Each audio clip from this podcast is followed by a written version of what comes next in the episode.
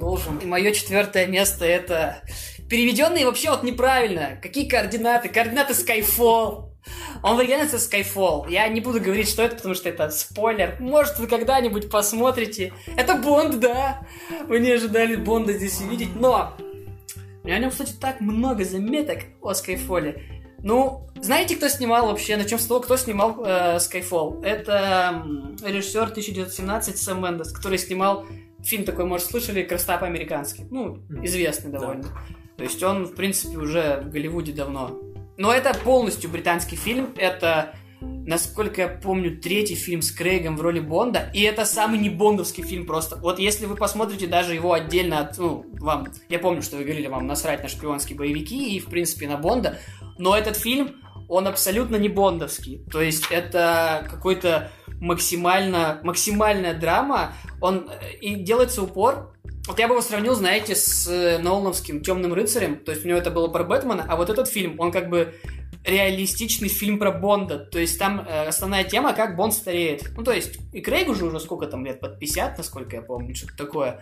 И хотя это 12-й год, но Крейга там при помощи гримеров его делают старым, он там ничего не может, у него, знаете, он когда стреляет, у него дрожат руки. Ну, там, в принципе, можно такой небольшой синопсис рассказать. Это там начало фильма, там э, Бонд, получается, участвует в погоне, и его м, со снайперки подстреливает свой же оперативник. Новый персонаж, забыл, как его зовут. Ладно, неважно это. Его стреляет, у него задевается там то ли какой-то нерв, то ли что, но он долго восстанавливается, а все считают, что он погиб, то есть. И основная, фильма тем, основная тема фильма, что как бы ну, молодые должны заменять старых. То есть, ну, как бы, казалось бы, такая довольно банальная тема, да? Но здесь она раскрыта так круто. Здесь нет, знаете, ничего практически из вот этих вот шпионских фильмов. Они убрали все вот эти примочки, нет никаких там э, шпионских девайсов. Там даже есть э, разговор с э, новым, как сказать, человеком, который поставляет Бонду технику, и все, что он ему дает, это пистолет, который, знаете, э, активируется по твоему отпечатку ладони. И по-моему, это все, что он ему дает. Он такой говорит, ну вот, а вы что хотели? То есть это максимальный отход от всех этих канонов Бонда, и это просто... Это даже не боевик, я бы назвал его боевиком. Там экшн-сцен, наверное, на минут 20. Это такое разговорное кино о том, как тяжело стареть. Плюс при этом Сейчас я вам назову еще, кто снимал этот фильм. Знаете, кто снимал этот фильм? Роджер Диккенс, который снимал «Бегущего», который снимал... Я могу перечислить, что снимал Роджер Диккенс. Вот просто послушайте. «Побег из Шоушенка» — это из тех самых таких основных. «Старикам тут не место», «Фарго», «Большой Лебовский», «Бегущий», «Сикарио». Роджер Диккенс, ну это... Ну все мы видели, что он сделал в 1917, и Фильм просто очень э, красивый, то есть он снят, ну, вы понимаете, как снимает Диккенс. При этом он долгий, но этот хронометраж абсолютно не чувствуется. И вот я бы, наверное, советовал, а, если вы не хотите прям вот вообще знакомиться, ну, понятно, что там Бонд кому-то может быть не интересен, то вот с этого фильма. То есть, я думаю, там даже не важно знать, там, кто такой Бонд. Они абсолютно не привязываются к прошлым частям. Там великолепный какой-то актерский состав. При этом эта часть прощается, ну, может, вы слышали, там э, этот вот э, начальника Бонда играет Джуди Денч. Ну, она там постоянно играет с каких-то уже, по-моему, там даже 70-х годов. Это она просто вот, ну, знаете, она вот, как она стареет, так стареет ее персонаж. И в этом фильме они с ней так красиво прощаются. Плюс здесь ну, очень такой харизматичный э, злодей, которого играет Хавьер Бардем. Ну, наверное, знаете, испанский актер. При этом он какой-то довольно здесь такой латентный, не будем называть кто.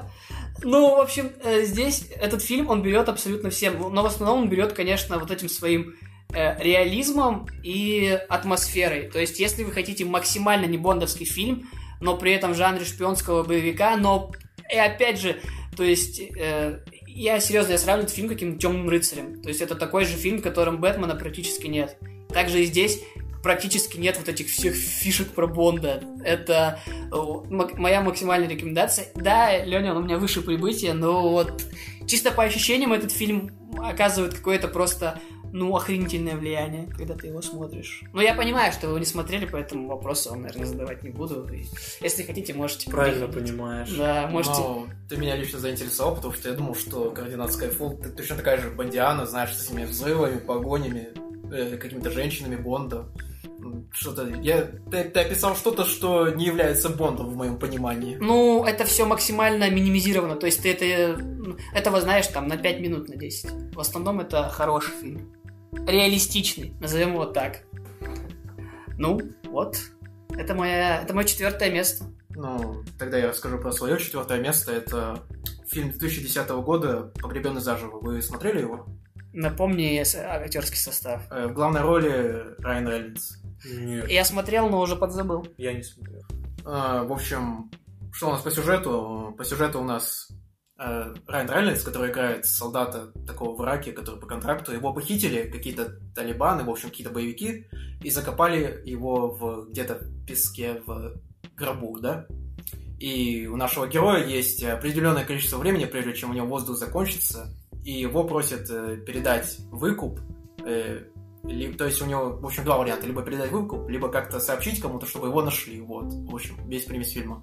То есть э, весь фильм происходит в таком закрытом пространстве. У нас э, фильм одного актера, это Райана Рейнольдса, которого сейчас, скорее всего, знают как Дэдпула, к сожалению, или к счастью. Э, то есть э, такого комедийного, веселого человека. Для меня он открылся в этом фильме совершенно иной стороны. Он показался, что у него есть неплохой такой, даже отличный актерский талант, как я решил. Э, Чем меня зацепил этот фильм? Он очень такой тяжелый, причем он идет всего час тридцать, но эти час тридцать длятся как будто вечность. То есть э, мы видим все эти переживания главного героя, пока он в этом гробу заперт. У него есть всего лишь телефон и фонарик, то есть он связывается со вне- внешним миром, пытается то передать деньги, то как-то э, найти помощь, чтобы его откопали, связаться с семьей и прочее, прочее, прочее. Очень медленный, очень такой размеренный фильм. Э, Про концовку я, пожалуй, вообще ничего не буду говорить, потому что это может как-то спойлернуть кому-то что-то. Я крайне рекомендую этот фильм к просмотру, но, наверное, не в компании все-таки. Скорее, если вы один, скорее даже под настроение, что-то такое. Если вы хотите посмотреть что-то размеренное, медленное, такое немного даже гнетущее, то «Погребенный заживо» — это, я думаю, ваш выбор. Э, Никита, может, у тебя есть что-то добавить? Но Я на самом деле не помню. Ну, я его смотрел, наверное, когда он выходил, поэтому... Да, ну, 10 лет прошло. Да, ну, единственное, я бы не советовал клаустрофобам его смотреть, потому что... Ну да, то есть э, там даже Ну, тяжело. картинка так довольно очень, я не знаю, то есть это не такие клоузапы какие-то. а Тяжело она- смотреть. Она очень замкнутая, да. Фильм тяжело смотреть не только потому, что как-то сюжет, но еще и физически вот даже. Вот, э, ну, раз уж у нас нечего по этому фильму обсудить. А, кстати, забыл добавить, фильм из Испании почему-то. Ну, снимали, может, на территории Испании. Да, возможно. А у нас еще и режиссер Родриго Кортес. Так что такие дела. В главной роли у нас американец. Э, Переходим, наверное, к пятому месту. Четвертое, Четвертому месту, Дани. четвертого места Дани переходим.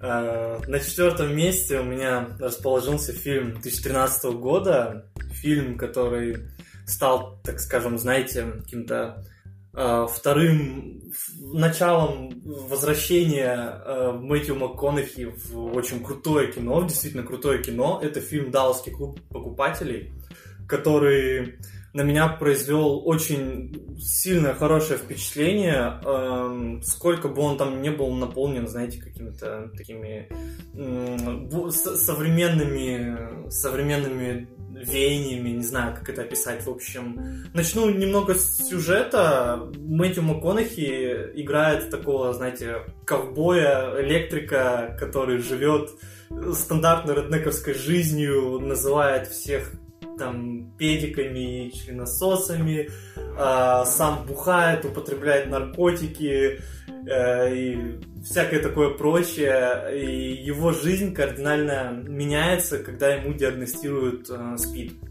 Э, когда ему диагностируют это смертельно опасное заболевание.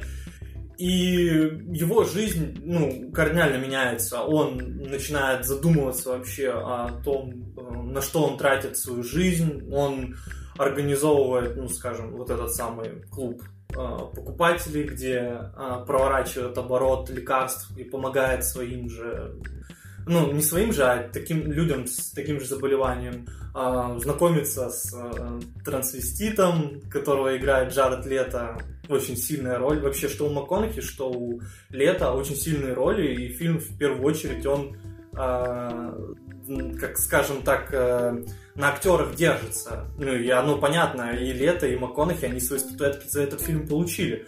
Э, В целом, этот фильм, ну, его нельзя э, слишком долго о нем разговаривать, его нужно посмотреть, потому что фильм поднимает ну, очень хорошую проблему, проблему жизни Switch, и о том, как люди адаптируются к этой жизни, и о том, как ну, жизнь человека вообще может измениться.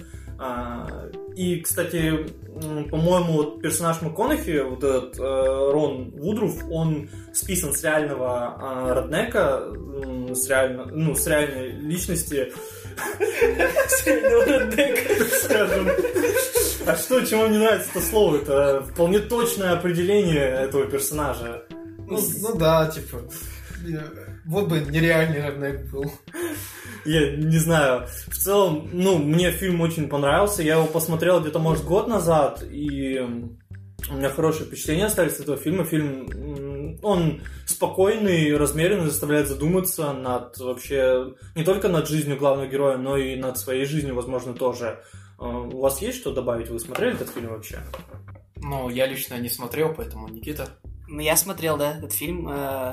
Ну, вообще нечестно на самом деле, потому что в тот год МакКонахи отобрал Оскар у Ди Каприо за Волка. Ну вот, да, он сыграл круто, но это одна из тех ролей, которая называется, опять же, ну, сильно похудей и хорошо сыграй, тебе дадут Оскар. В принципе, то, что потом сделал Ди Каприо, там, поспав в мертвой шкуре.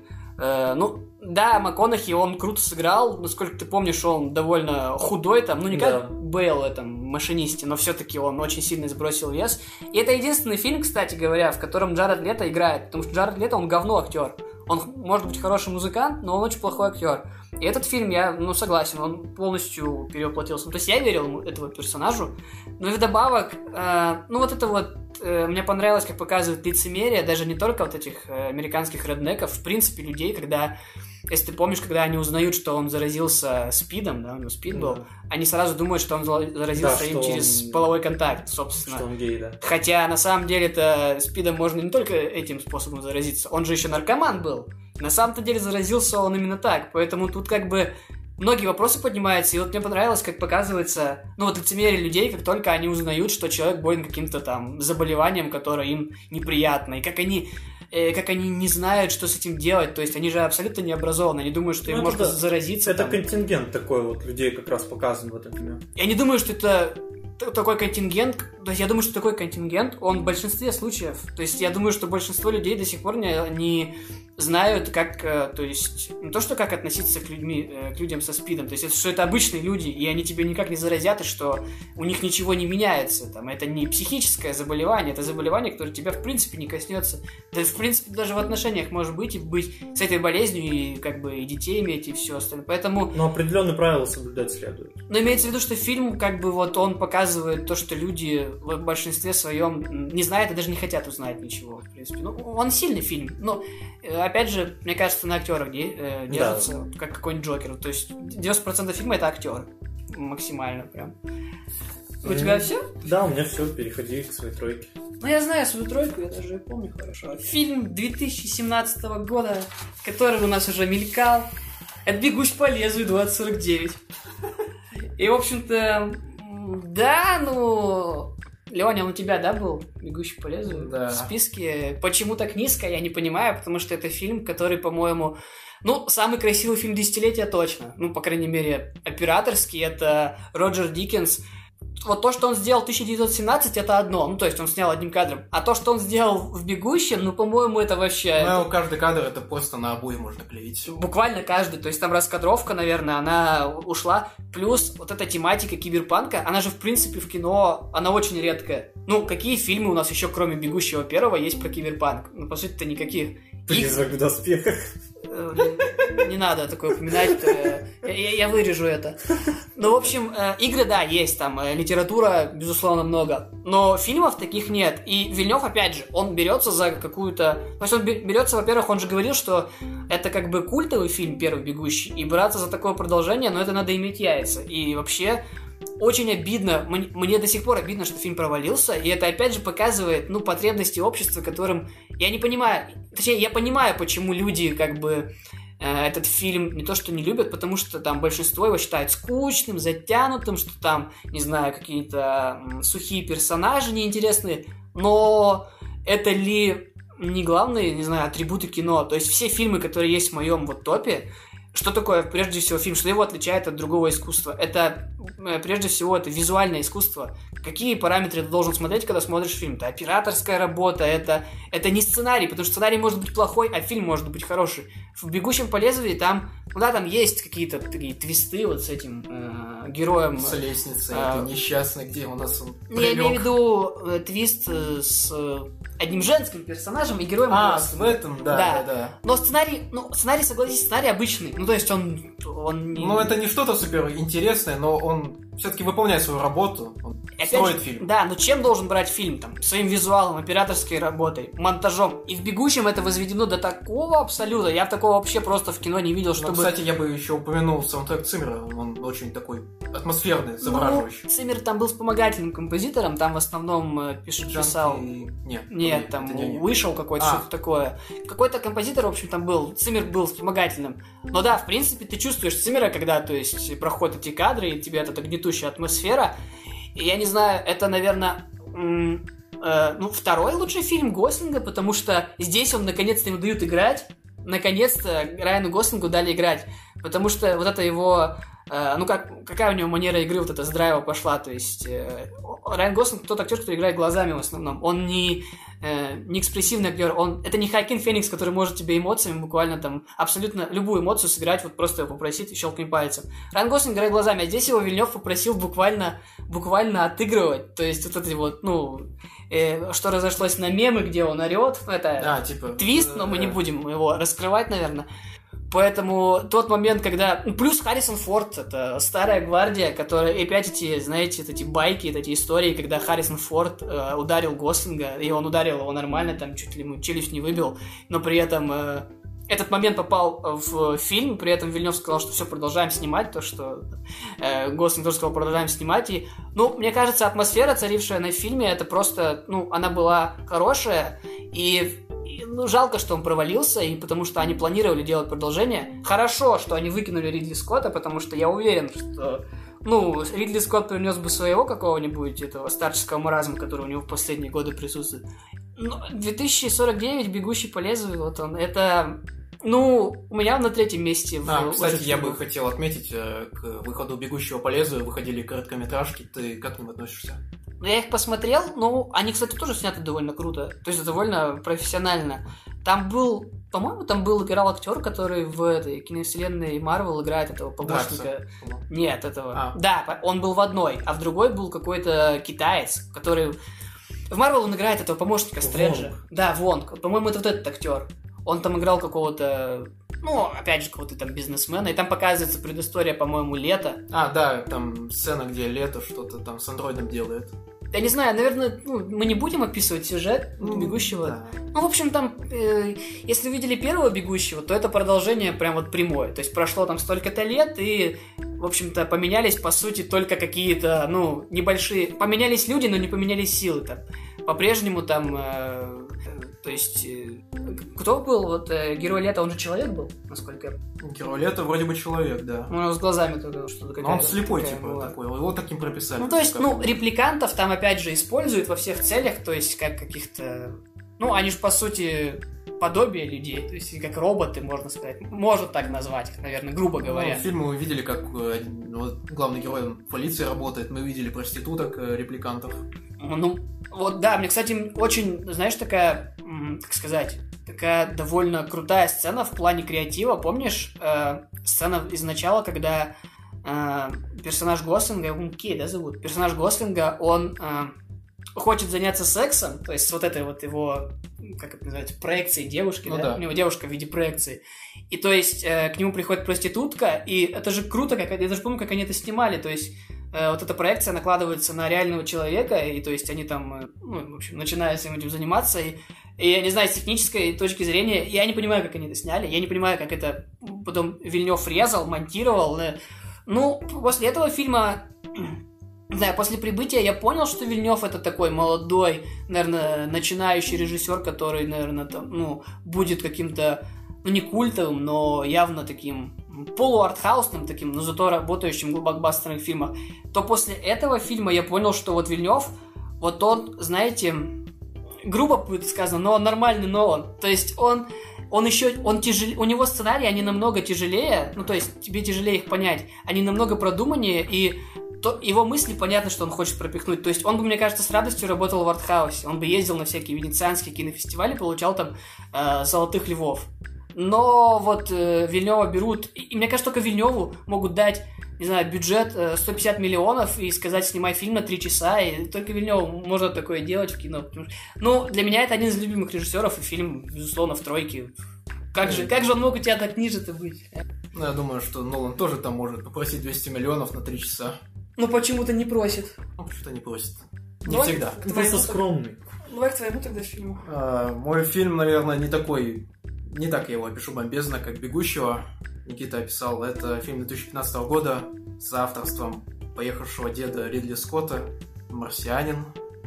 Вы его смотрели? Да. Да. Да, и, насколько я помню, он вышел впритык, типа, год за годом, типа, с «Интерстелларом». Мгм. Поэтому лично я их смотрел прям один за другим, поэтому мне было очень странно видеть Мэтта Деймона в двух местах сразу, особенно вот таких похожих космо...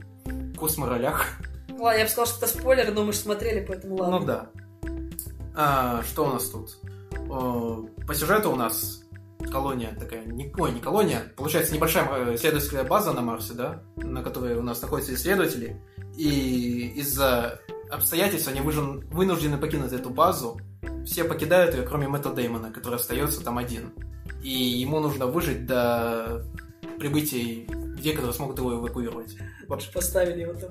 Да. Э, вообще у нас сюжет э, развивается как бы параллельно на Земле, где ищут э, способы вернуть Мэтта Деймона, и на Марсе, где Мэтт Деймон у нас пытается выжить и не помереть с голоду. И картошка вырастет. Картошка, да. Картошка, конечно, это отдельное нечто, которое, думаю, запомнилось всем, кто смотрел этот фильм. А, Что у нас сказать можно? Фильм очень интересно подает историю, как по мне. Все эти их попытки, знаешь, э, особенно мне запомнилась сцена, вот именно когда они связывались с Мэтта Деймоном, который был на Марсе и на Земле, то есть как они разговаривали, как он буквы там строил на, вокруг этой какой-то штуки там. То есть там очень большая же задержка, и общение было очень трудным, скажем так.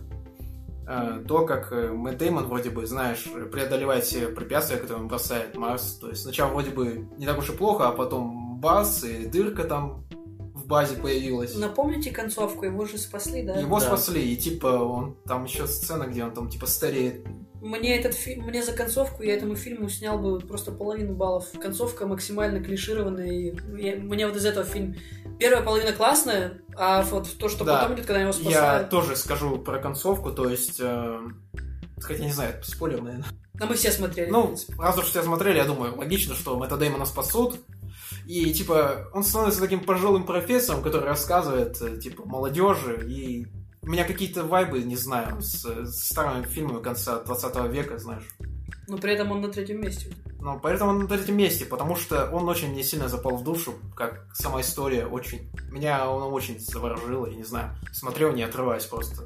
Все, сколько там, два, ч- два, 20 часа посмотрел, очень было интересно. Все-таки я рекомендую каждому просмотру. Э, Я думаю, даже лучше в компании смотреть, чтобы вы могли обсудить неоднозначность концовки. И сцены с картошкой, да. Картошка и фекалии. Это два столба, на которых держится этот фильм. Ну, Кадзима потом оттуда брал, наверное, эти какашечные бомбы. Ну, что, у вас есть что добавить? Ну, у нас Даня больше по космосу, пусть все. Расскажет, как марсианин. Я, ну, смотрел «Марсианина», но у меня не было мысли добавить его в топ почему-то. Для меня этот фильм... Ну, он, он интересный, он интересен тем, что... Ну, именно сама, знаете, задумка, сама Да, да. атмосфера, она, она очень гнетущая. Ты начинаешь ставить себя на место героя, ты понимаешь, что ты бы просто на этом Марсе не выжил бы никак. И из-за этого, из-за сравнения главного героя себя э, с собой, мне этот фильм понравился, потому что я смотрел, я восхищался, а, там, знаете, вот э, с эм, как самоотверженностью, там, а, остроумием а, главного героя. А, но как-то не знаю.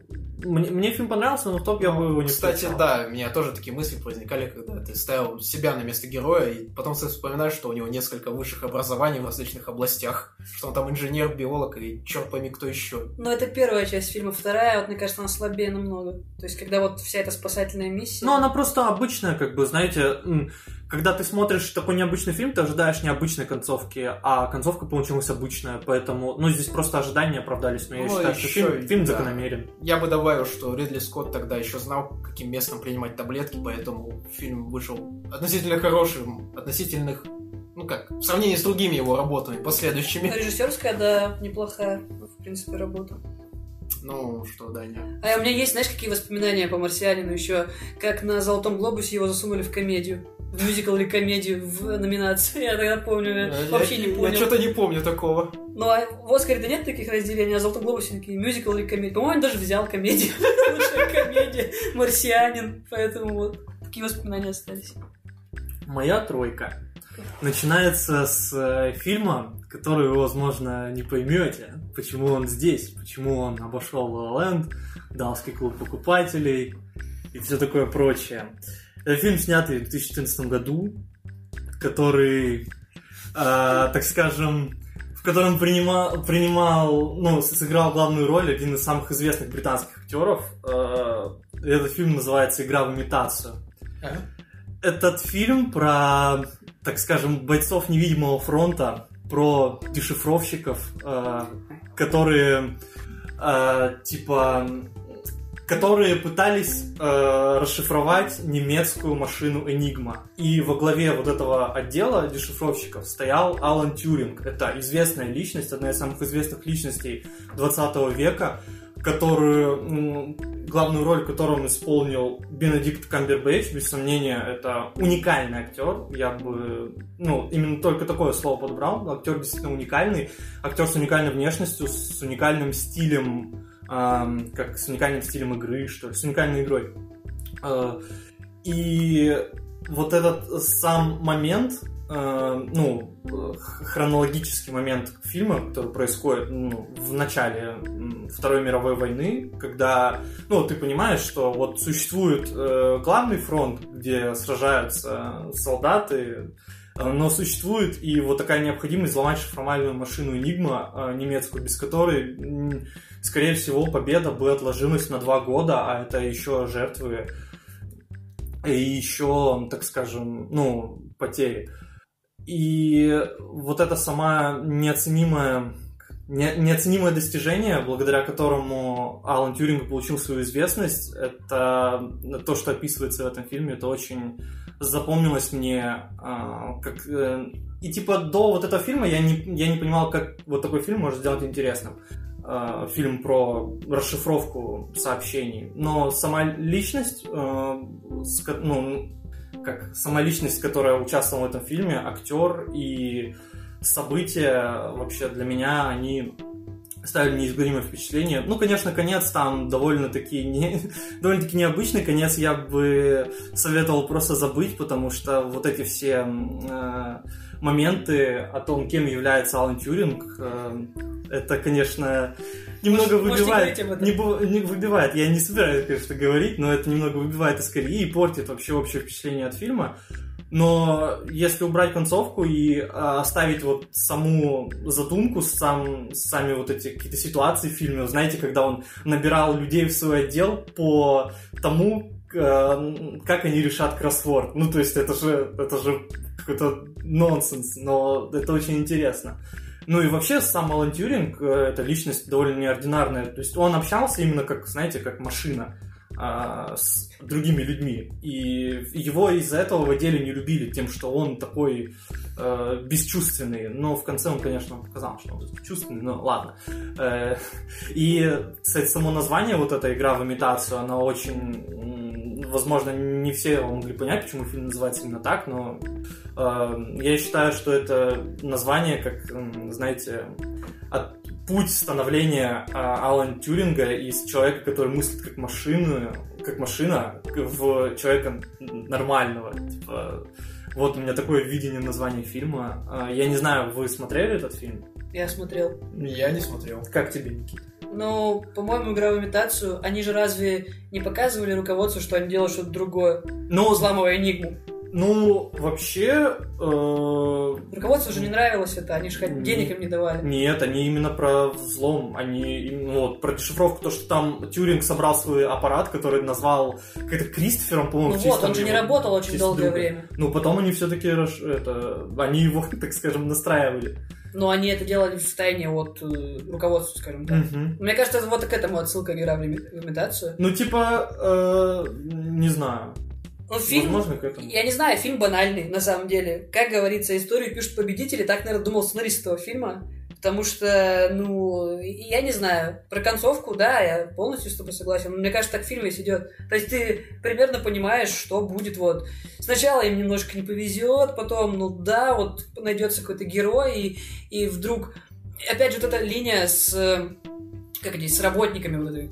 Они же разведчики были, да, получается? Да. с другими разведчиками, что они сначала их там не, не понимают, они к ним относятся плохо, а потом вдруг резко. Ну, не знаю, мне тоже кажется. Мне кажется, фильм банальный довольно сценарный. Но если он банальный, не значит, что плохо. Ну, вот я поставил его на третье место из-за... Не, он э, неплохой. Из-за антуража вообще, ну, вот, мне нравятся вообще вот эти все про Вторую мировую, там, допустим. Ну, вообще не про Вторую мировую, а именно вот 20 век, там, начало 20 века, так скажем, ближе к середине. А, Сам Камбербэтч, естественно, и его э, игра, так скажем, полумашины, получеловека, э, который очень нестандартно мыслит. Ну, смотреть про нестандартно мыслящих людей фильмы, это всегда интересно. Главное, чтобы палку не перегибать, то есть, типа, э, э, так скажем, нестандартщина ради нестандартщины. Но поскольку образ был списан с реального человека, это еще плюс к этому фильму, э, то я, я его поставил на третье место. Возможно, возможно, он не заслуживает третьего места, но мне этот фильм очень сильно понравился. Камбербэтч в этом фильме, по крайней мере, играет не Камбербэтча, потому что во всех остальных это Шерлок его. То есть тот же Доктор Ну, Стрэндж, Шерлок это один Здесь, здесь персонаж. прослеживаются нотки Шерлока, типа то, что Ну, ну, не он так сильно, мы- мыслит не так, как остальные люди, ну, всем И я вспомнил, что Кира Найтли еще вообще Да, Кира- живая. Кира Найтли, она, ну, скажем так, средне отыграла. Я, я, у меня, так скажем, плохой отпечаток остался после некоторых ее фильмов, в частности, последних фильмов про пиратов. И для меня эта актриса была потеряна в каком-то смысле. Я на нее в этом фильме смотрел как-то средне. Ну, я бы еще, наверное, выкинул все, что связано с личной жизнью главного персонажа в этом фильме. И вот, и вот был бы, мне кажется, Да, вот эти, вот эти моменты там с расследованием, с полицейскими, что они там проникают в его хату. Но это было показано для а, аутентичности, типа, да, вот мы знаем о Тюринге, так А скажем. мне кажется, это было показано для того, чтобы А, ну на Оскаре было И это, это как бы само собой. с тоже. такими темами. Ну, ст- статуэтку за адаптированный сценарий получили, а в общем номинаций было 8. Ну, это вполне нормально. Ну, типа, для фильма, скажем так, а, за- заслуженно получил номинации. Я не знаю. Ну, и статуэтка за адаптированный сценарий. В общем, у меня все по моему третьему месту. У тебя, Никит? Второе место. Второе, да. Нолан гений. А, Подкаст, который вы должны послушать начало. Inception. а. Начало. Э, Давайте так. э, Многие критики, многие... Именно критики и вообще люди в, скажем так, в киносообществе не считают этот фильм одним из глав- сильных фильмов Нолана. Фильмы, сильные фильмы Нолана считают его первым «Мементо», да, вспомни, и «Дюнкерк». Потому что остальные фильмы, ну, ну и «Темный рыцарь», естественно, потому Не, что погоди, какой Дюнкер? По-моему, Дюнкер как раз считают слабой стороной, Нет. нет? Дюнкерк слабым считают только зрители. А, Как бы- Понял тебя. А всем понял. остальным Дюнкер кажется, ну, таким полотном искусства. Не знаю, мне Дюнкер на самом деле тоже не нравится. Но начало, я вот согласен, что он полностью зрительский фильм, но это вообще не отменяет того, что это один из моих любимых фильмов, ну, за эти 10 лет. Потому что он, считай, открывал это десятилетие в 2010 году. Я помню, на него в кино ходил, ну, все это в подкасте я уже рассказывал, и я не знаю, это стоит ли повторяться и что-то еще говорить. Этот фильм, который завоевал э, зрительскую любовь, прежде всего, потому что у него оценки в районе девятки этого фильма, и, э, наверное, это вот э, та тематика, которую он затрагивает, опять играется с временем, но намного меньше, чем в других своих фильмах, и как бы... Я готов пересматривать начало постоянно. Я не по этому параметру, конечно, его отбирал, опять же, э, Оскар за операторскую работу, великолепная операторская работа, Э, Ханс Циммер, который, ну, как бы, что делает Ханс Циммер в фильмах Нолана? Он э, убивает всех, в хорошем смысле слова, и это главная тема тайм. Это останется, наверное, с ним навсегда. Ну, у нас есть подкаст, поэтому я не вижу смысла повторяться. У меня начало на втором месте. Ну, я думаю, мы в подкасте все обсудили по этому фильму. Да, я я- не знаю, что добавить. Мне фильм понравился, в свое время я его пропустил. Но лично в моем понимании это очень хороший фильм. Но не знаю, типа из всех работ Нолана, мне кажется, это не самая лучшая выдающаяся работа. Ну, субъективно. Я бы этот фильм на десятое место поставил в своем топе. А ты поставил. Давай к Леонину тогда второе место. Э, На втором месте у нас уже фильм, который фигурировал у Никиты, это «Прибытие». Зачет. Все, что я хотел сказать, высказал уже Никита во время своего обсуждения, поэтому я лишь добавлю, что ну, мы по образованию, получается, связаны с, лин- с лингвистикой, да? Мгм. И меня тема языков, она очень затронула. В этом фильме она очень такая... Я не знаю, она раскрывается с очень необычной стороны, как бы не проспойлерить чего, но типа твое восприятие мира, знаешь, э, как будто зависит от языка, вот как-то так. Ну, я думаю, тут еще такие вопросы. То есть, вот как вы ответите на... Ну, мне кажется, вот давай Дане вопрос зададим. Он не смотрел фильм, в принципе, ну, пусть он отвечает на вопрос. Давайте. Вот э, при первом контакте с пришельцами, вот на каком бы языке ты с ним разговаривал, с ними? То есть ты же на английском, На на, языке своем... картинок. Ну, а каких картинок? Может, у пришельцев другие Ну, представления? ну я бы хотя бы попытался, так скажем. Но имеется в виду это вопрос, на который можно сказать ответа-то на самом... Ну, точного-то нет. То есть... Ну, я бы, я бы, ну, демонстрировал им визуальные образы, так скажем. Ну, Типа, вот в этом фильме это как бы коммуникация, даже не с пришельцем, просто коммуникация выходит на первый план. Хотя мне кажется, что скрытый смысл фильма, что все-таки люди должны быть э, не такими разрозненными. Люди должны Но это опять же связано с языками, типа наша разрозненность. Мне кажется, с языки они коррелируют где-то в одном месте, знаешь. Пора всем английский учить в мире. Ну, Не совсем в этом смысле, но ладно. Не совсем, да, в этом смысле. Это я так просто. Но все-таки меня очень зацепила тема с языками, со всем этим. Это то, что лично мне впало в душу очень глубоко. Поэтому второе место от меня. Я, я прям не могу. Я думаю, все-таки в ближайшее время пересмотреть этот фильм. Было бы удобнее, если бы Даня его посмотрел, мы бы сравнили его концовку с Даниным, я думаю, ну, с Даниным Интерстелларом, скажем так, потому что вот ну, я очень хочу, вот, там, там прям видно, как этот фильм, он, он так выигрывает, он, он, ай.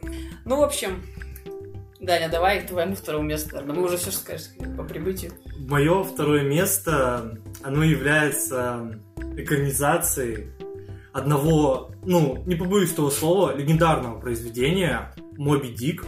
Это фильм 2015 года «В сердце моря». Это, ну, я уже сказал, что это экранизация Моби Дика, и это действительно так. Э, это, э, ну, то есть морское приключение в, в погоне за китовым жиром, затем встреча с гигантским китом, Моби Диком и, собственно, дальше попытки выжить после катастрофы. Э, Я особо сильно об этом фильме распыляться не буду. Могу рассказать про бомбезный каст, который сейчас, ну, скажем так, вызовет, э, ну, такие нотки, типа, как будто это э, очень крутой фильм, там, блокбастер, потому что главную роль исполнил Крис Хемсворт, также на второстепенных ролях там играют Киллиан Мерфи, том Холланд, Брэндон Глисон, имена очень известные, э, в, так скажем, в нынешних кинореалиях. Ну, кстати, ладно, не, не важно. В общем, ну, фильм начинается с того, что вот эти все, эм, так скажем, история о Моби Дике, она умалчивается в официальных там каких-то источниках, и поэтому э, будущий писатель, тот, кто написал эту книгу Генри Мелвилл, он э, идет к Юнге, ну, Юнге, бывшем на том корабле, на корабле Эссекс, который выплыл из э, штата Массачусетс, получается, в поисках китового жира. Когда люди еще не знали, что такое нефть, э, все охотились на китов, чтобы добывать китовый жир. Э, Это, кстати, потом-то в одной из сцен обыгрывается, когда Юнга спрашивает, что такое нефть. И эта сцена действительно очень, очень прикольно, очень сильно мне запомнилась. Э, В общем, ну и, так скажем, этот писатель, он из первых уст, из уст этого Юнги, э, и сл- слышит историю о том, как они отправились на этом судне в поисках китового жира наткнулись на Моби Дика, потерпели катастрофу и пытались выжить. А выживание там, ну, представьте, что вы моряк э, в 19 веке и пытаетесь выжить э, на, так скажем, в, в экстремальных условиях, без пищи, без ничего. Естественно, вы начнете делать кое-какие неординарные вещи, которые антигуманны, так скажем. И об этом фильм, э, фильм о том, как человек может превратиться в, ну, действительно, в животное, так скажем. Также фильм еще о классовом неравенстве и о том, как это может интересно подаваться, потому что капитаном на том корабле был абсолютно неопытный, богатенький парень, который да и ничего не смыслит в корабельном деле, а вот первый помощник, коим является Хемсворт, он уже тащил на себе этот корабль. И, ну, можно сказать, даже этот фильм, хотя, ну, Киллиан Мерфи, который исполнил роль второго помощника, он тоже блистательно отыграл, хоть и сцен с ним было немного, но заслужил, так скажем, свои, мои зрительские симпатии, как и Брэндон Грисон тоже. В целом по этому фильму больше ничего сказать не могу. Если вы смотрели, можете что-то добавить. Никит? Это фантастика? Это не фантастика, это... Ну, как описать? Это, скорее всего, драма приключенческая. Ну, то есть, это... Он похож на изгой, да, наверное, с Томом Хэнксом? Типа того, или нет? Ну, типа того, но там все-таки несколько людей. И я имел в виду, это такая история Робинзона Круза, не? Да, типа история Робинзона Круза. Но там этому уделяется какое-то количество времени, но не все, так скажем. Я его не смотрел, потому что я почему-то думал, что это какая-то фантастика. Нет, фильм, он, он основанный на книге, которая основана на реальных событиях, так скажем. Понял. А, и фильм, фильм, естественно, ничего не выиграл, потому что он, ну, можно сказать, он провалился в прокате, потому что наверное, не всем была интересна эта экранизация, но мне очень нравится роман и сам, сама история поучительна, так скажем, в каком-то смысле. Поэтому я поставил этот фильм так высоко на второе место. У меня больше нечего по этому фильму добавить, так скажем. Можем переходить к тебе, Никит. Ну давайте тогда зачитаем фильмов, которые не попали в топ по достойные упоминания. Давай ты тогда закончишь сразу, зачитай, что у тебя попало. Э, у меня, у меня пять фильмов попали, и э, первый фильм, так скажем, это то, за что вы меня блеймите очень сильно, очень троллите сильно. Это «Интерстеллар». Э, он д- д- достой... у меня оказался достойным упоминания, я не нашел места в своем топе. Мне «Интерстеллар» запомнился за несколько своих очень-очень сильных сцен. Например, сцена первого путешествия через червоточину под саундтрек Циммера это просто что-то бомбическое. Вторая это сцена, когда МакКонахи, так скажем, за ну, смотрит э, эти радиопослания, видеопослания, которые ему оставили свои дети. Это тоже очень сильная сцена. Э, в целом, фильм, он как бы, как бы он не пытался быть, знаете, научно достоверным. Мне кажется, что фильм вообще не об этом. Фильм о красках, о том, что э, люди знают о космосе очень мало, и им еще многое предстоит постичь. Фильм о чудесах гравитации и о том, что, чего люди могут достичь, если ее освоят. Ну, фильм, конечно, фантастический, это всего лишь домыслы, но домыслы, мне кажется, заслуживающие внимания, но он вложил в этот фильм, мне кажется, то, что хотел вложить, и саундтрек Циммера только подкрепляет это ощущение того, что ты сейчас попадешь в абсолютно неизвестную для тебя среду. Все эти твисты там с планеты, где один час равняется семи годам на Земле. Ну, это э, одна, одна минута, одна минута, по-моему. Основная тематика, но время. Да. Э, у меня, ну, об этом фильме смешанные чувства, потому что я, я хорошо знаю его слабые стороны, но и сильные стороны у него довольно хорошие. И я, когда упоминаю этот фильм, я стараюсь все-таки смотреть о нем через, э, через его сильные стороны, коих у него, естественно, несколько есть. Э, следующий фильм у меня в особых упоминаниях это фильм который вышел в прошлом году э, от, э, э, так скажем, итальянского э, режиссера Франческо Амата. Это фильм 18 подарков, либо 18 Presents, либо Дичота Регалия. А, это итальянский фильм о том, э, ну, он о женщине, которая, ну, она беременная, и она э, узнает, что она неизлечимо больна и понимает, что она не сможет вырастить свою дочку, что она умрет при родах, и она э, готовит очень интересный план, интересную задумку. Она оставляет э, ей послание своей дочке, не родившейся, на каждый год, чтобы отец семейства, он на каждый год дарил ей подарки дочке э, в соответствии там, с ее ну, возрастом, как бы, вплоть до 18. Поэтому фильм называется «18 подарков». Э, и когда, ну, у нас вообще фильм начинается с того, что это дочка Анна, она взрослая уже, ну, ей собирает скоро исполнится 18 лет, и она, ну, естественно, она без матери, она живет с отцом, она такая оторва, отвязная, совершенно не заботится о себе, и э, накануне очередной гулянки вечером она попадает в аварию, в которой она неожиданно оказывается в 2001 году, как раз когда, э, так скажем, э, как раз когда ее мама... Ну, это спойлеры, тут ты уже, по-моему, на спойлер Да это не... заходишь. Почему спойлер? Ну, ну я, я начинал смотреть. ну, Ну, в общем, она, она попадает в прошлое, где знакомится со своей мамой, и, скажем так, они сближаются, и Анна тоже меняется, ну, дочка. Э, Следующий фильм, который я бы хотел а, обсудить, это фильм «Тайна семи сестер», вышедший в семнадцатом году. Э, Этот фильм, он необычен тем, что это, ну, во-первых, это антиутопия, но это не самое главное в этом фильме. Самое главное это то, как э, персонажи, которые находятся в этом фильме, вот эти се- семь сестер, они пытаются выжить в этой антиутопии. Дело в том, что там нельзя иметь э, больше одного ребенка в этой антиутопии. А э, вот этих вот сестер, которые живут в одном доме, их семь штук.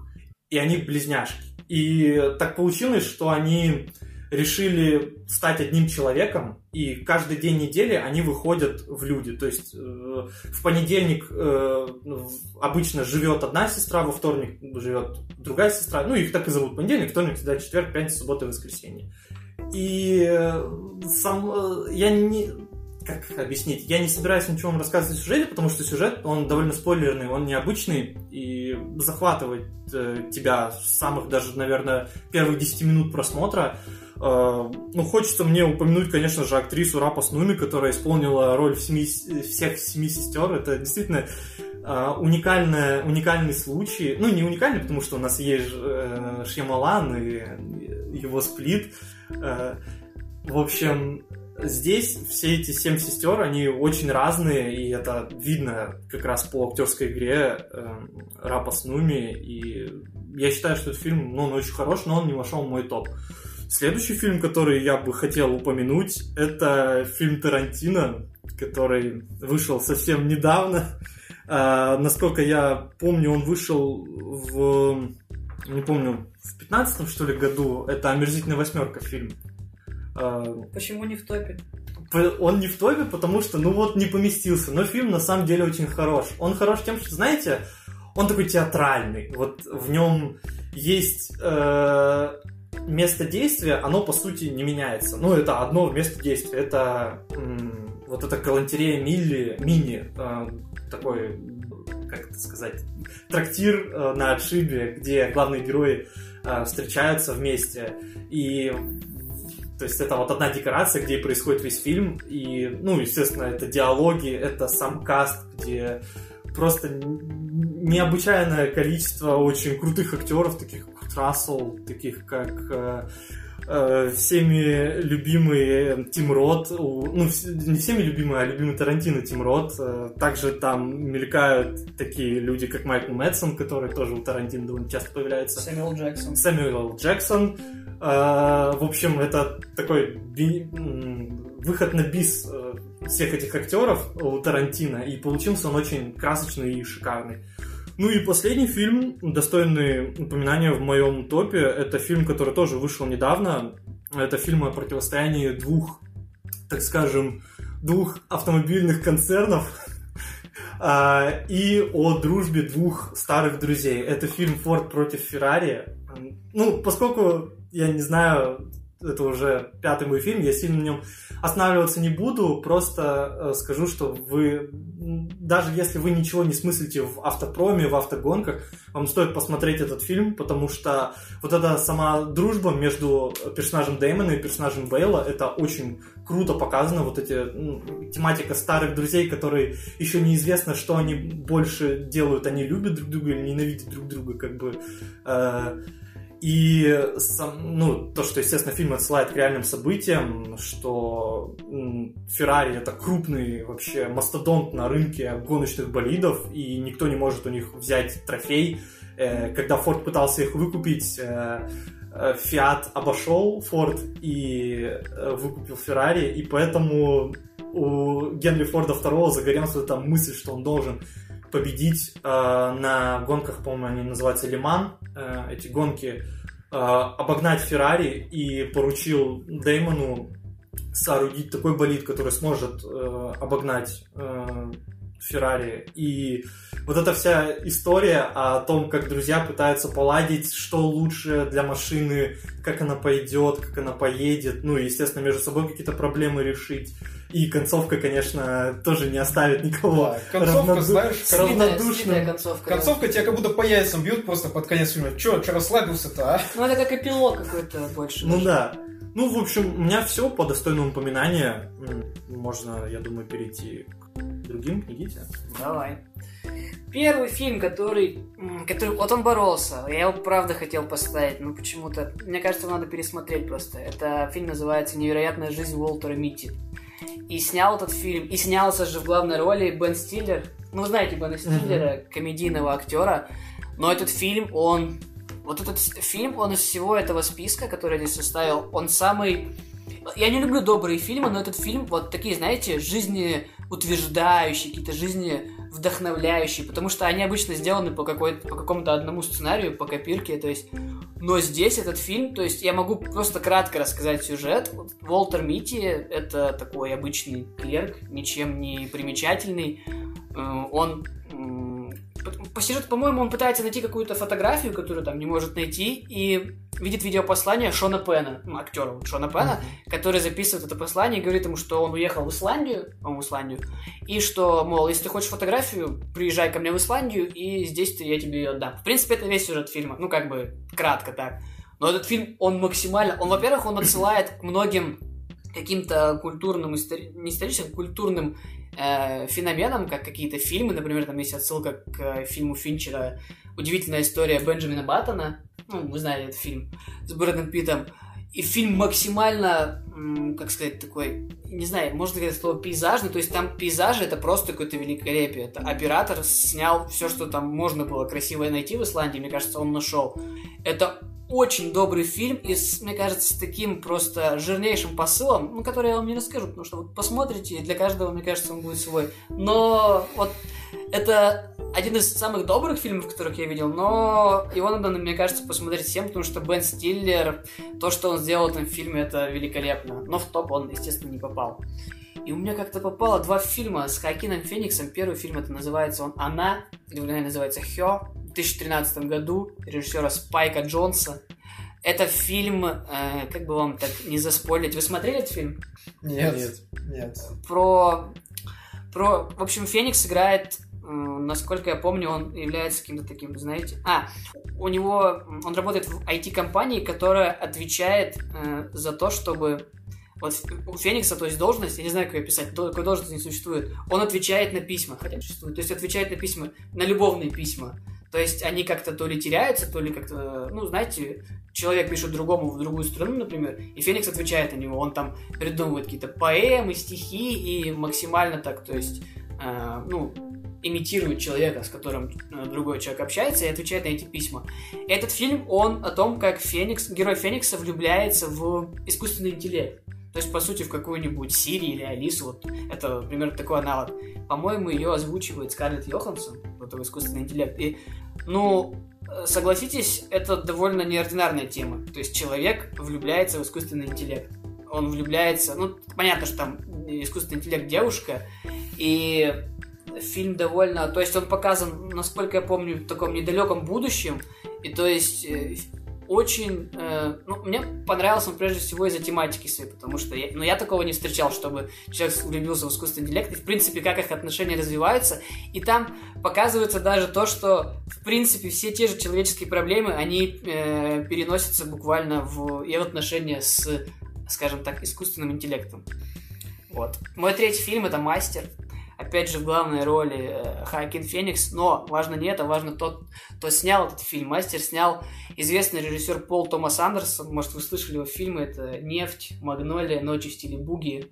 Э, Нет, из- не один. Не. Ну, я нефть слышал, а остальные нет. Ну, вы много потеряли, скажем так. И с последних его фильмов он назывался «Призрачная нить» про модельера. У него постоянно играет... э, вылетело у меня из головы. Вылетело из головы. Дэниел Дэ Льюис. Постоянно играет в его фильмах, который сейчас закончил карьеру. В общем, мастер. Очень сложно описать этот фильм. Я не знаю, как его описывать, чтобы вы вообще как бы поняли, о чем. Он как бы он обо всем. Он рассказывает историю персонажа, кто играет Хакин Феникс. Он рассказывает, как он попадает э, к мастеру. Не- пока не могу сказать чего. Мастера играет здесь э, Филипп э, Хоффман, который скончался. Ну, помните, у него одна из последних ролей в «Голодных играх» он там играл. Я не помню, кого он там играл. Я не С смотрел. белыми волосами Я такой актер. В «Голодные общем, игры». Э, э, ну, Кстати, здесь же в этом фильме играет Эми Адамс с прибытия. Ну, каст довольно сильный такой. И этот актер, он... Этот актер, этот фильм, он тащит прежде всего актерскими работами и, ну, посылами, которые в него вкладываются. Я думаю, Лен, тебе этот фильм очень понравится, потому что там слишком много тем для рассуждений. Но в отличие от, например, вот недавнего фильма Кафмана, он не запутанный и его смотреть довольно интересно. Он, правда, довольно долго идет, но я думаю, это достойный фильм. То есть э, жалко, что он не добрался до топа. А, четвертый фильм «Аннигиляция» режиссера Алекса Гарланда.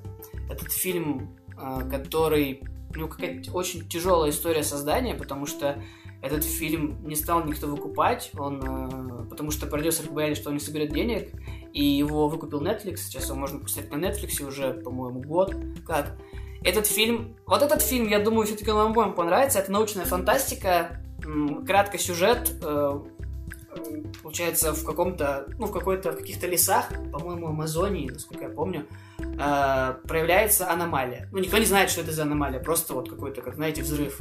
И сначала туда посылают, как обычно, туда посылают военных. Э, там, кстати, играет в этом фильме э, Оскар Айзек.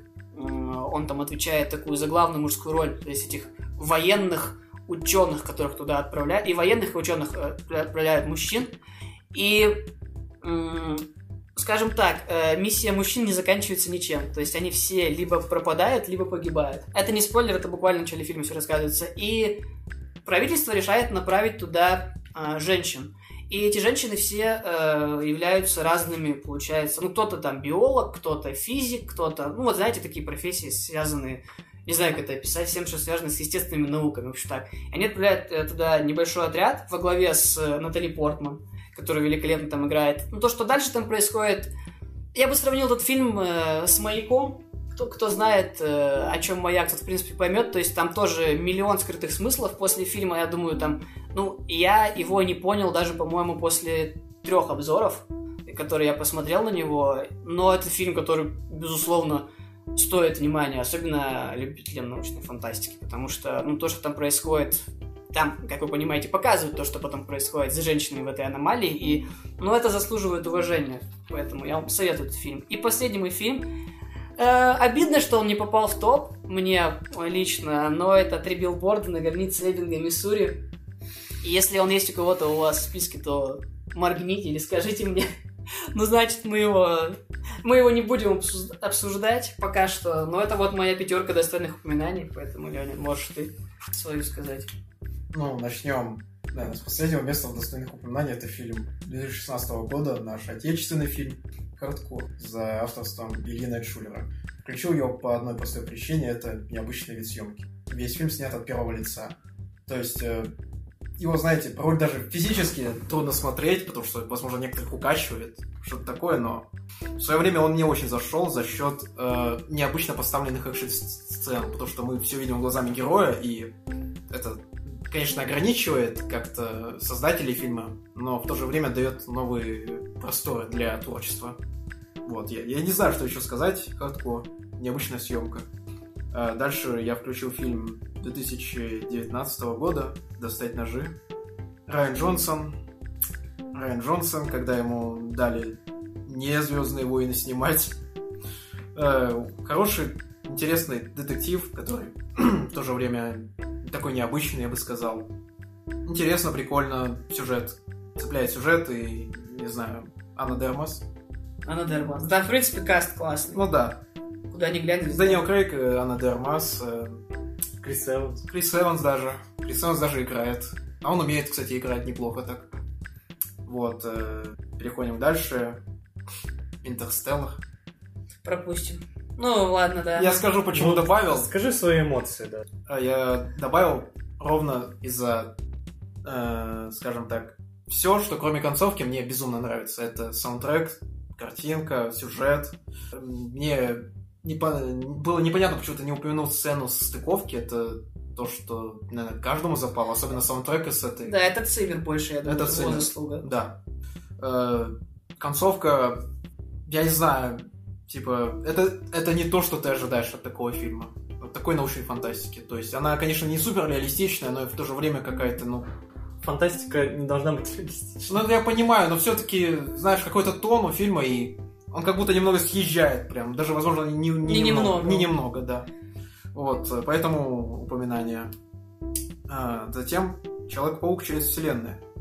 А, я люблю Человека-паука, очень люблю. И я не очень люблю Майлса Моралеса, ну, по крайней мере, до этого момента. Потому что он у меня какие-то противоречивые ассоциации вызывает.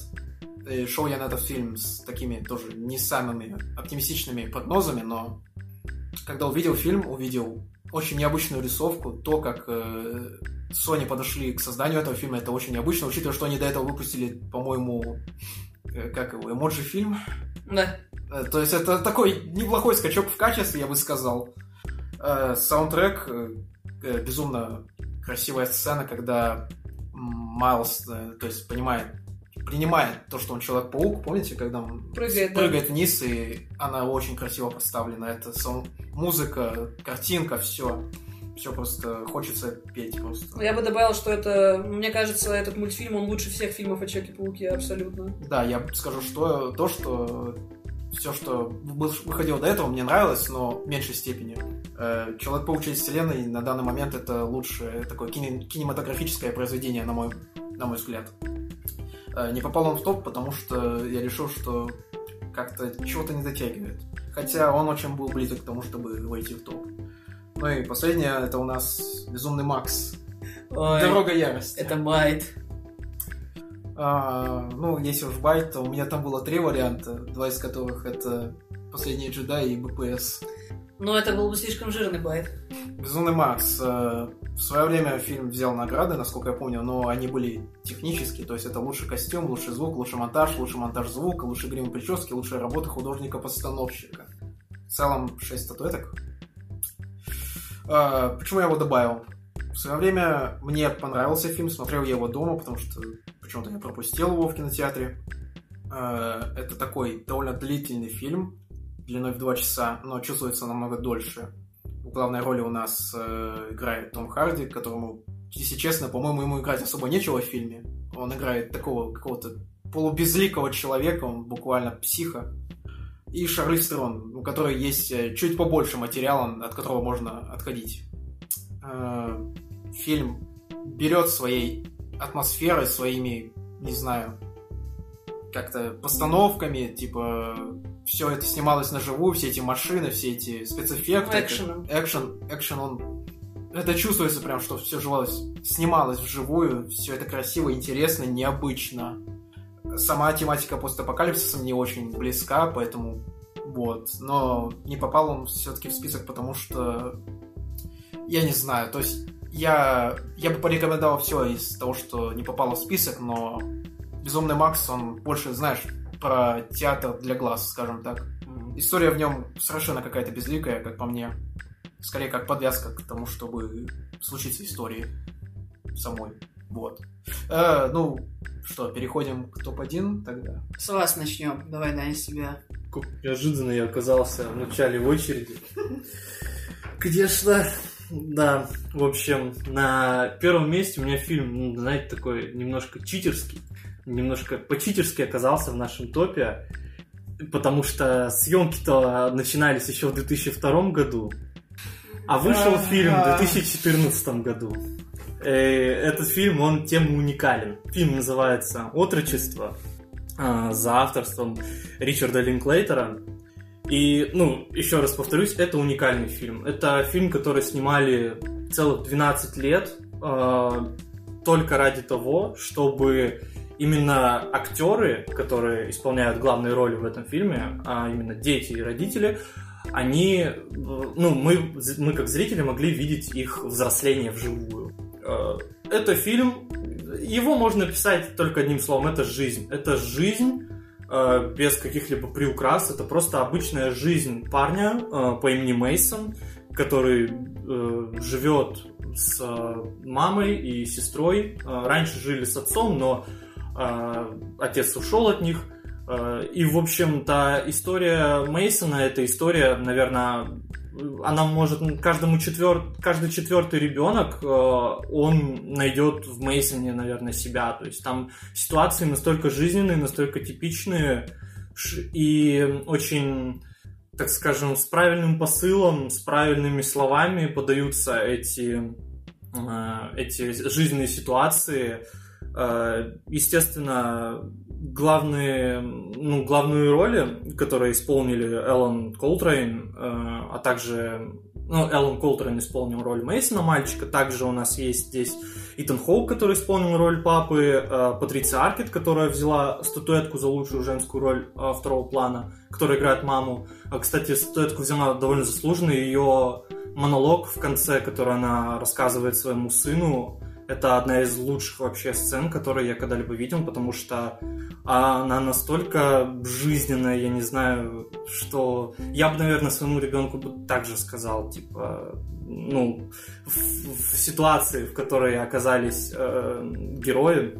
Ну и как, знаете, такая вишенка на торте, это дочь режиссера э, Лорелай Линклейтер, которая сыграла сестру Мейсона Саманту. Ну, к ее игре, конечно, есть вопросы, но дочь режиссера, это, конечно, да, такое бывает иногда.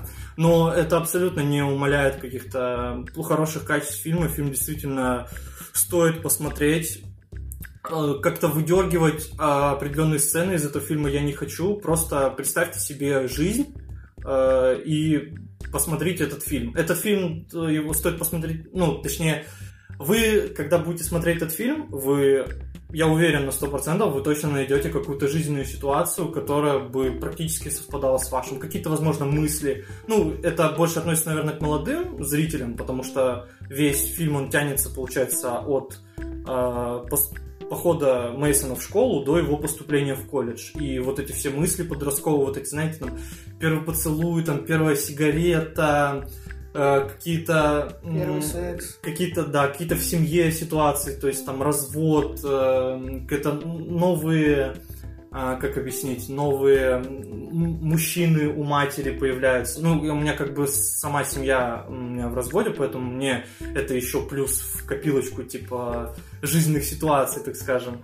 И, ну, я не знаю, этот фильм, наверное, вообще не тянет на первое место. Есть очень много фильмов гораздо более крутых. Но лично для меня этот фильм, он точно первое место заслуживает, и ничто его не переплюнет. Я не знаю, вы смотрели вообще «Отрочество»?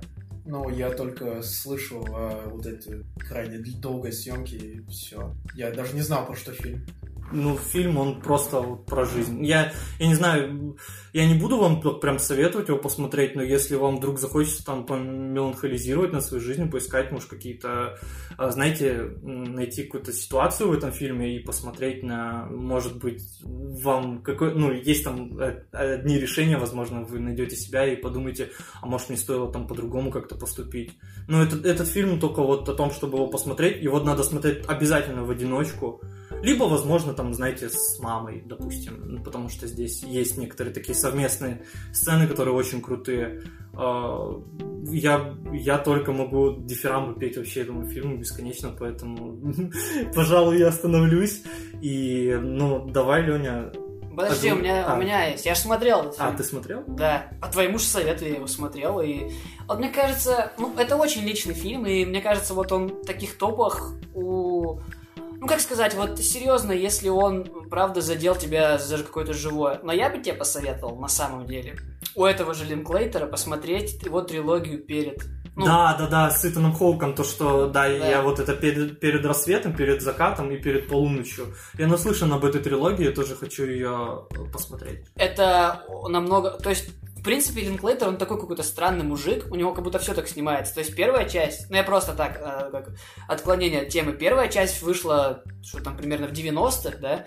Вторая часть вышла где-то Вот в нулевых, 2000 да. да. и третья уже вышла в 2013, по-моему.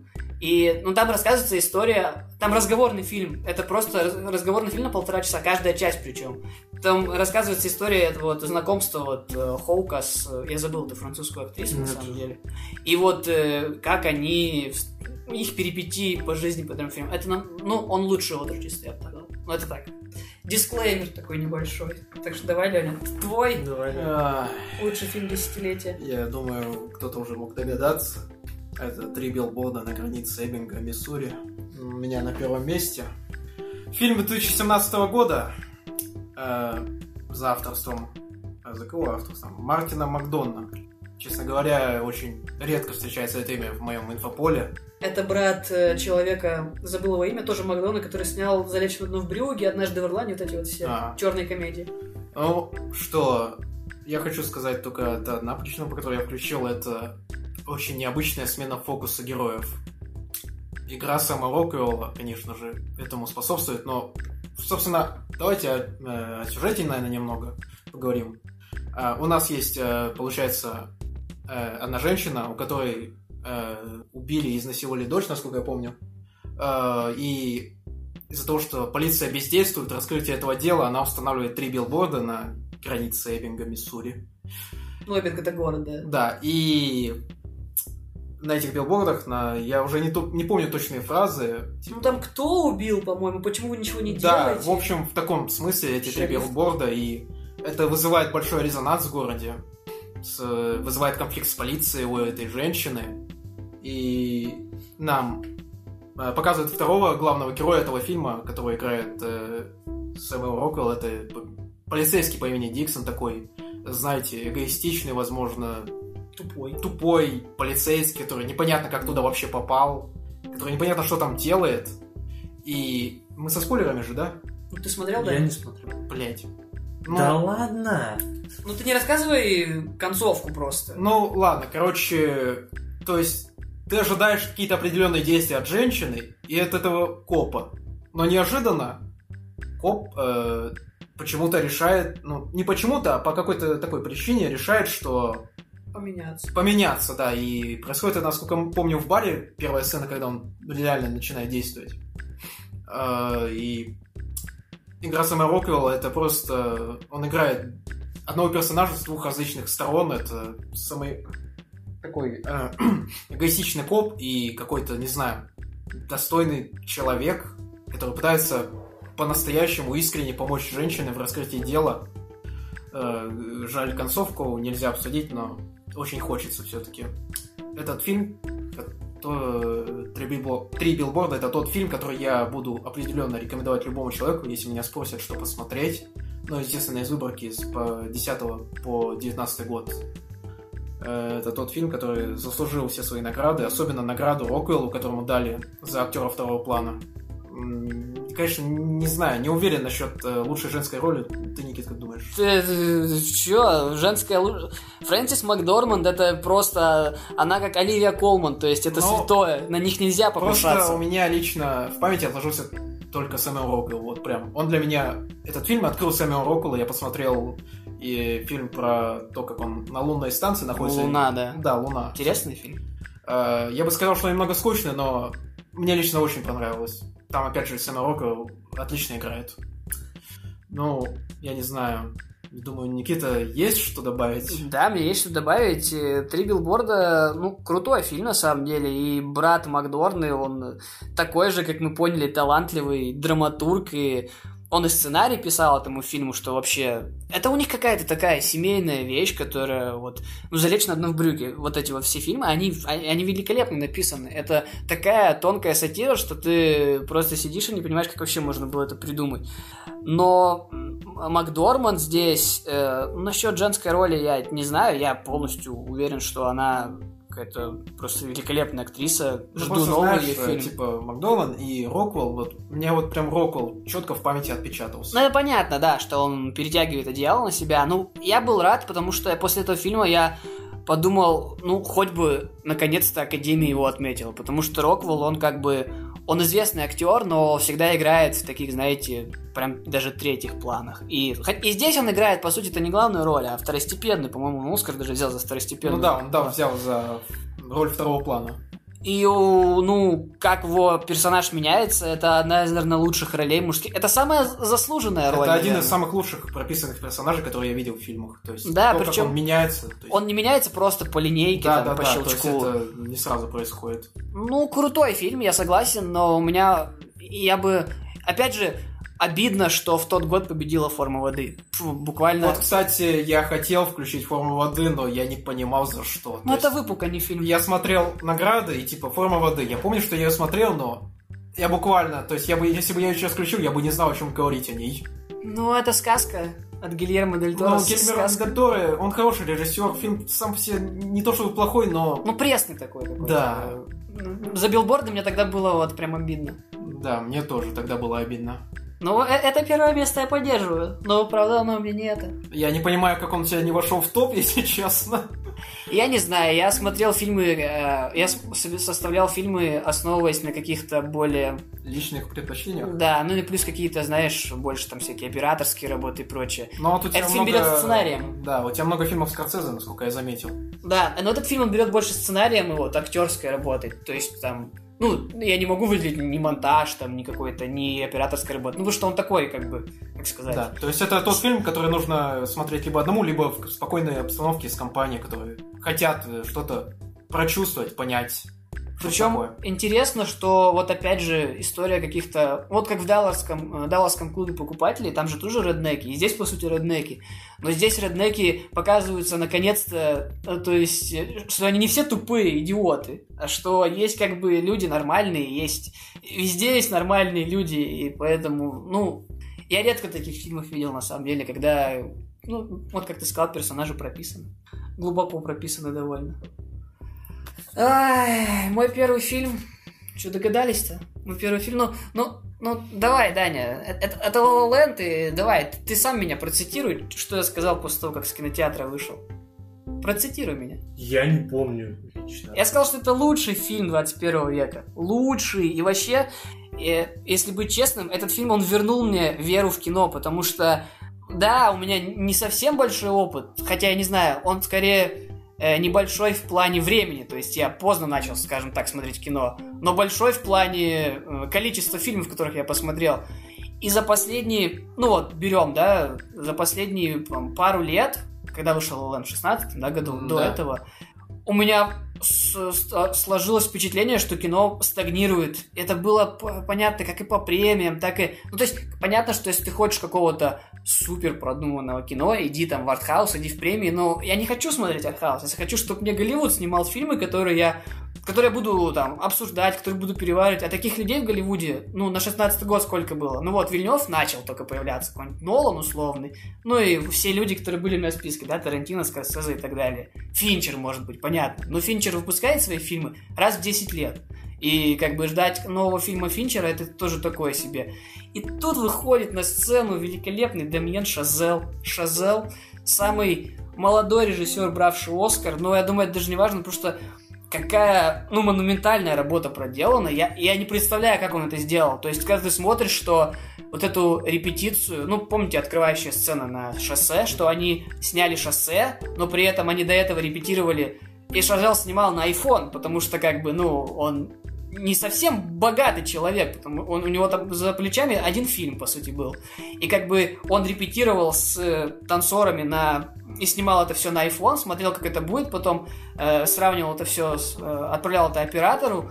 И этот фильм э, опять же, моя боль, что лунный свет это... Да, вот, я разделяю эту боль, особенно когда они сказали вначале, что Ла Ленд, Ну, а потом... это, это, это уже один момент, то, что, не знаю, лунный свет это самое переоцененное говно, наверное. Ну, не самое переоцененное Ну, говно. это типично Оскар Байт. У меня, у меня до сих пор осталась э, картиночка, я скринил Википедию, как раз когда этот... э, э, там в Википедии отображалась лучший фильм «Ла Ленд», я успел сделать скрин перед тем, как они поменяли на лунный свет. Поэтому у меня этот момент заморожен, так скажем. Давайте, наверное, хоть чуть-чуть-то о сюжете я скажу, то вы как-то именно о самом сюжете не говорили, а в форме больше. То есть это история Мии и Себастина. Мия, которая работает баристой в, на какой-то киностудии, ну, возможно, какой-нибудь Warner Brothers. И Себастьян, который... а, Он же безработный, да, на начало фильма, у него там нет работы, но он хочет, его мечта это восстановить э, джаз-клуб. Да. Да. Ну, купите как бы его восстановить, потому что там сделали какую-то стрипуху. Обычная, э, обычная история для Лос-Анджелеса. И, в принципе, этот фильм, он же о мечтах. И мечта Мии — это стать актрисой, э, прийти к успеху. И этот фильм, ну, у него очень... э, мне кажется, он стал жертвой своего же хайпа, потому что как бы его обвиняют в том, что ну слишком все наивно, и что Шазел как бы показывает, что в погоне за мечтой следует от всего отказываться, и что ты всегда добьешься мечты. Понятно, что это не так. И в принципе, Лос-Анджелес здесь идеализируется, романтизируется. На самом деле Лос-Анджелес, ну посмотрите неонового демона и все поймете, какой Лос-Анджелес. Рёфан там все выстроил в своем фильме. Но Лос-Анджелес не такой, да. Но это не важно. Зачем мы входим в кино? Мы не сходим в кино, чтобы я не знаю, да, мы ходим иногда в кино, чтобы смотреть драму, но мы ходим в кино, чтобы получить какие-то новые ощущения, там, посмотри, прожить жизнь других людей, и это такая сказка, которая вот просто нужна была как свежий воздух. Но мне кажется, кинематографу прежде всего нужна была. Ну, и как оказывается мне, потому что э, режиссура это просто, ну, Шазел, я не знаю, я буду, я жду каждый его фильм, и просто вот следующий его фильм про создание немого кино с Брэдом Питта, и- Питтом и опять Эммой Стоун. Естественно, ты его ждешь. И Эмма Стоун это, наверное, ну, я бы назвал ее лучшей актрисой этого десятилетия, потому что э, у нее фильмы, например, получше, чем у того же Гослинга, да, за это десятилетие. Ну, у нее что Не, ну фильм, слушай, то... ну не скажи. У нее там целых два Человека-паука в фильмографии.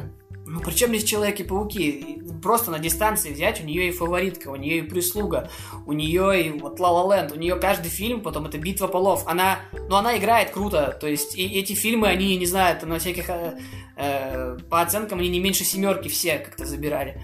Поэтому, ну вот то, что она здесь творит, вот когда она исполняет это вот это соло прослушивание, я сразу понял, что все, это, это вот прям вот киньте ей Оскар в лицо, нос не разбейте.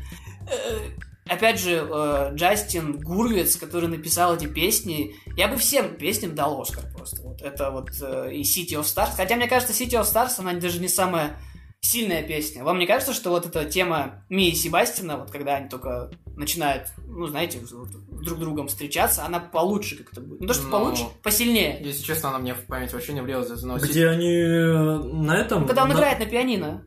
Первая А. самая сцена. Она, в принципе, лейтмотивом идет. Когда они ее поют потом вместе. Мне, ну, мне понравилась вот эта, которая открывающая, которая... все Да, мне вот тоже открывающая понравилась и City of Stars. Как-то самые яркие такие, скажем так. Ну, в общем, я не знаю, что об этом фильме можно сказать. Ну, концовка. Концовка, а, да, давайте, мы уже, концовку. давайте мы уже обсудим концовку Лэнда. Ну, насколько я помню, Леня, ты не понял, да, сначала концовку Лэнда? Я очень понял концовку Ла Ленда, и она мне безумно понравилась за это. С первого раза? С первого раза. Ну, круто. То есть они, не, скажем так, э, получается, выбрали мечту, а не любовь. Что-то такое, знаешь. Ну, то есть ты не ожидаешь этого фильма такой Ты не ожидаешь от такого яркого и положительного фильма такой грустно-сладкой, как когда не говорил концовки. Да. И я вообще просто сидел, когда вот стали показывать вот эту, ну, вот эту всю сцену с Мией, то есть как она приезжает, что она актриса, и когда стали показывать ее мужа, ты сидишь, смотришь, ребенок, муж, кто эти люди, вообще ничего не понимаешь, и потом понимаешь, что сделал Шазел такой, ну, как бы как? Как? Ну, боже, благослови Шазела за такую концовку все-таки. Благослови Гослинга, который там в конце делает такой взгляд, что ты просто у тебя сердце кровью обливается, когда они... Ну, помните эту сцену, самая закрывающая, когда они смотрят друг на друга и... Ну, не, Ну, ки- не кивают, Ну, но... да, на концовке мне больше всего было обидно за Гослинга все-таки. Опять же, вот в этой сцене показывается, как Гослинг играет. То есть он играет глазами. Он просто глазами, не знаю, сыграл лучше, чем многие актеры могут сыграть. Ну, Александра Петрова. местные, скажем так. С, э, Экспрессия, экспрессия. Иногда даже не обязательно включать экспрессию. Хотя, мне кажется, это одна из его лучших ролей. Потому что он там даже, не знаю, не орет, как в каком-нибудь бегущем по лезвию. Помнишь? Эпизод с твистом. Ну, это все, что я, наверное, хотел сказать о Лоленде. Что ты хотеть? Хотел что-то сказать. Нет, у меня все тоже. Тебя, Лень? Ну, в принципе, думаю, все. Можно, наверное, какие-то итоги подводить нашим топам. А, какие-то итоги? Ну, типа, топ. Но мы знаем наши топы. Я не думаю, что стоит что-то высчитывать. Но да. вы лично открыли что-нибудь новое среди вот других топов? Я бы, мол- я бы молчание посмотрел. Ну и прибытие, конечно. И, в принципе, билборды, я, по-моему, тоже как-то. Бегущего... Ну, бегущие, А, еще, Ну, еще, там три еще- часа смотри. еще дойду до Ну, бегущего. Там полпот сижу. Ну, прибытие молчания стоит. Ну, наверное, я вот лично для себя много чего открыл, то есть это тот же Джанго мне очень сильно в память урезался, опять же, до сих пор. Все еще хочу посмотреть. э, В Ну, принципе, про- Просто я смотрел много, например, с твоего списка, как бы. ну да, Половину даже. То есть я много для чего себя открыл или заново вспомнил, что нужно посмотреть. Э, ну, Но из твоего дания списка я... э, Я даже не знаю, хижина в лесу. Ну, мне, мне интересны многие жанры. ну, я бы вот... Песнь Моби- моря тоже. да. Моби Дика и, получается, отрочество глянул. Отрочество, да. Даже, тут даже я буду тебе советовать Отрочество. Это хороший фильм. Все? У нас Ну, все? Что? Ну, думаю, да, пора прощаться. Да. До свидания. Ну, До свидания. До свидания, смотрите только хорошее. До, до новых услышаний. Составляйте свое мнение, ребят.